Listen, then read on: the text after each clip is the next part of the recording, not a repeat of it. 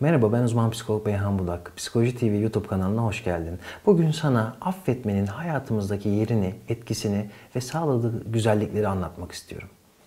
Affetmek kolay bir iş değildir. Birine hissettiğiniz, duyduğunuz kızgınlık zamanla gitgide daha güçlenir, kinle birleşir ve affetmek bizim için çok daha zor bir hale gelir.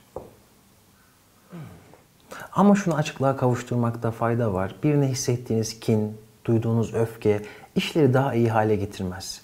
Yıllar boyu da o öfkeyi, o kini hissetseniz ve karşı taraf affetmeseniz bile çoğu zaman bu aslında iyi şeyler yaşamanıza neden olmaz. İçinizdeki duygu içten içe sizi kemirmeye devam eder.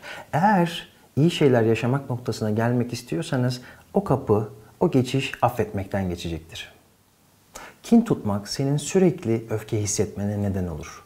Ve sürekli öfke hissetmek sende yüksek tansiyonu, kalp hastalıklarını, mide kramplarını, mide rahatsızlıklarını, sırt ve bel ağrılarını tetikleyebilir. Sağlık anlamında sürekli kin tutmanın, öfke hissetmenin ciddi negatif etkileri vardır.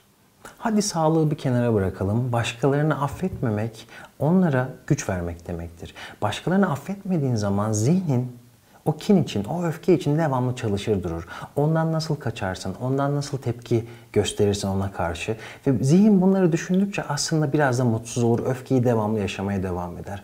Aslında senin için çok da önemli olmayan bir insan etkisini senin üzerinde sürdürmeye devam eder. Ve o insana seni mutsuz etme hakkını devamlı bir şekilde vermiş olursun o insanın haberi dahi olmadan. Affetmenin en önemli kısımlarından bir tanesi de kendimizi affetmek. Hepimizin hayatında pişmanlıkları, keşkeleri vardır. Keşke bunu yapsaydım, keşke onu demeseydim, keşke ya da deseydim böyle bir şey. Ama ve o ana bir şimdi ve buradaya bir gelelim. Geriye dönüp o pişmanlıklarımızı, keşkelerimizi değiştirmenin bir imkanı yok. O yüzden pişmanlıklarımızı en azından bunları bir ders niteliğine çevirip kendimizi affetmemiz, kendimizle barışık olmamız ve ileri adım atmamız için çok önemli. Hissettiğimiz öfke bizi dibe çeken şeylerden bir tanesi. Eğer ki bu dibe çeken güçten, bu ağırlıktan kurtulursan kendini çok daha rahat ve özgür hissedeceksin. Hayatta tamamen mutlu olmak diye bir şey söz konusu değil. Ama en azından içinde biriken o sıkıntıları, başkalarının seninle bıraktığı izleri ve kendinin pişmanlıklarını bir kenara koyup bunları sindirirsen, bir şekilde dışarı atabilirsen dediğim gibi özgür olmak senin için harika olacak. Sonuç olarak söylemek istediğim şey şu. Hayatta yanlışlıklar, pişmanlıklar, haksızlıklar hep olmuş ve olacaktır. Eğer ki sen diğer insanların bunları yapmamasını beklersen çok beklersin ve çok üzülürsün. Diğer insanlar çoğunlukla hatalarını kabullenmeyecek, belki seni suçlayacaklar.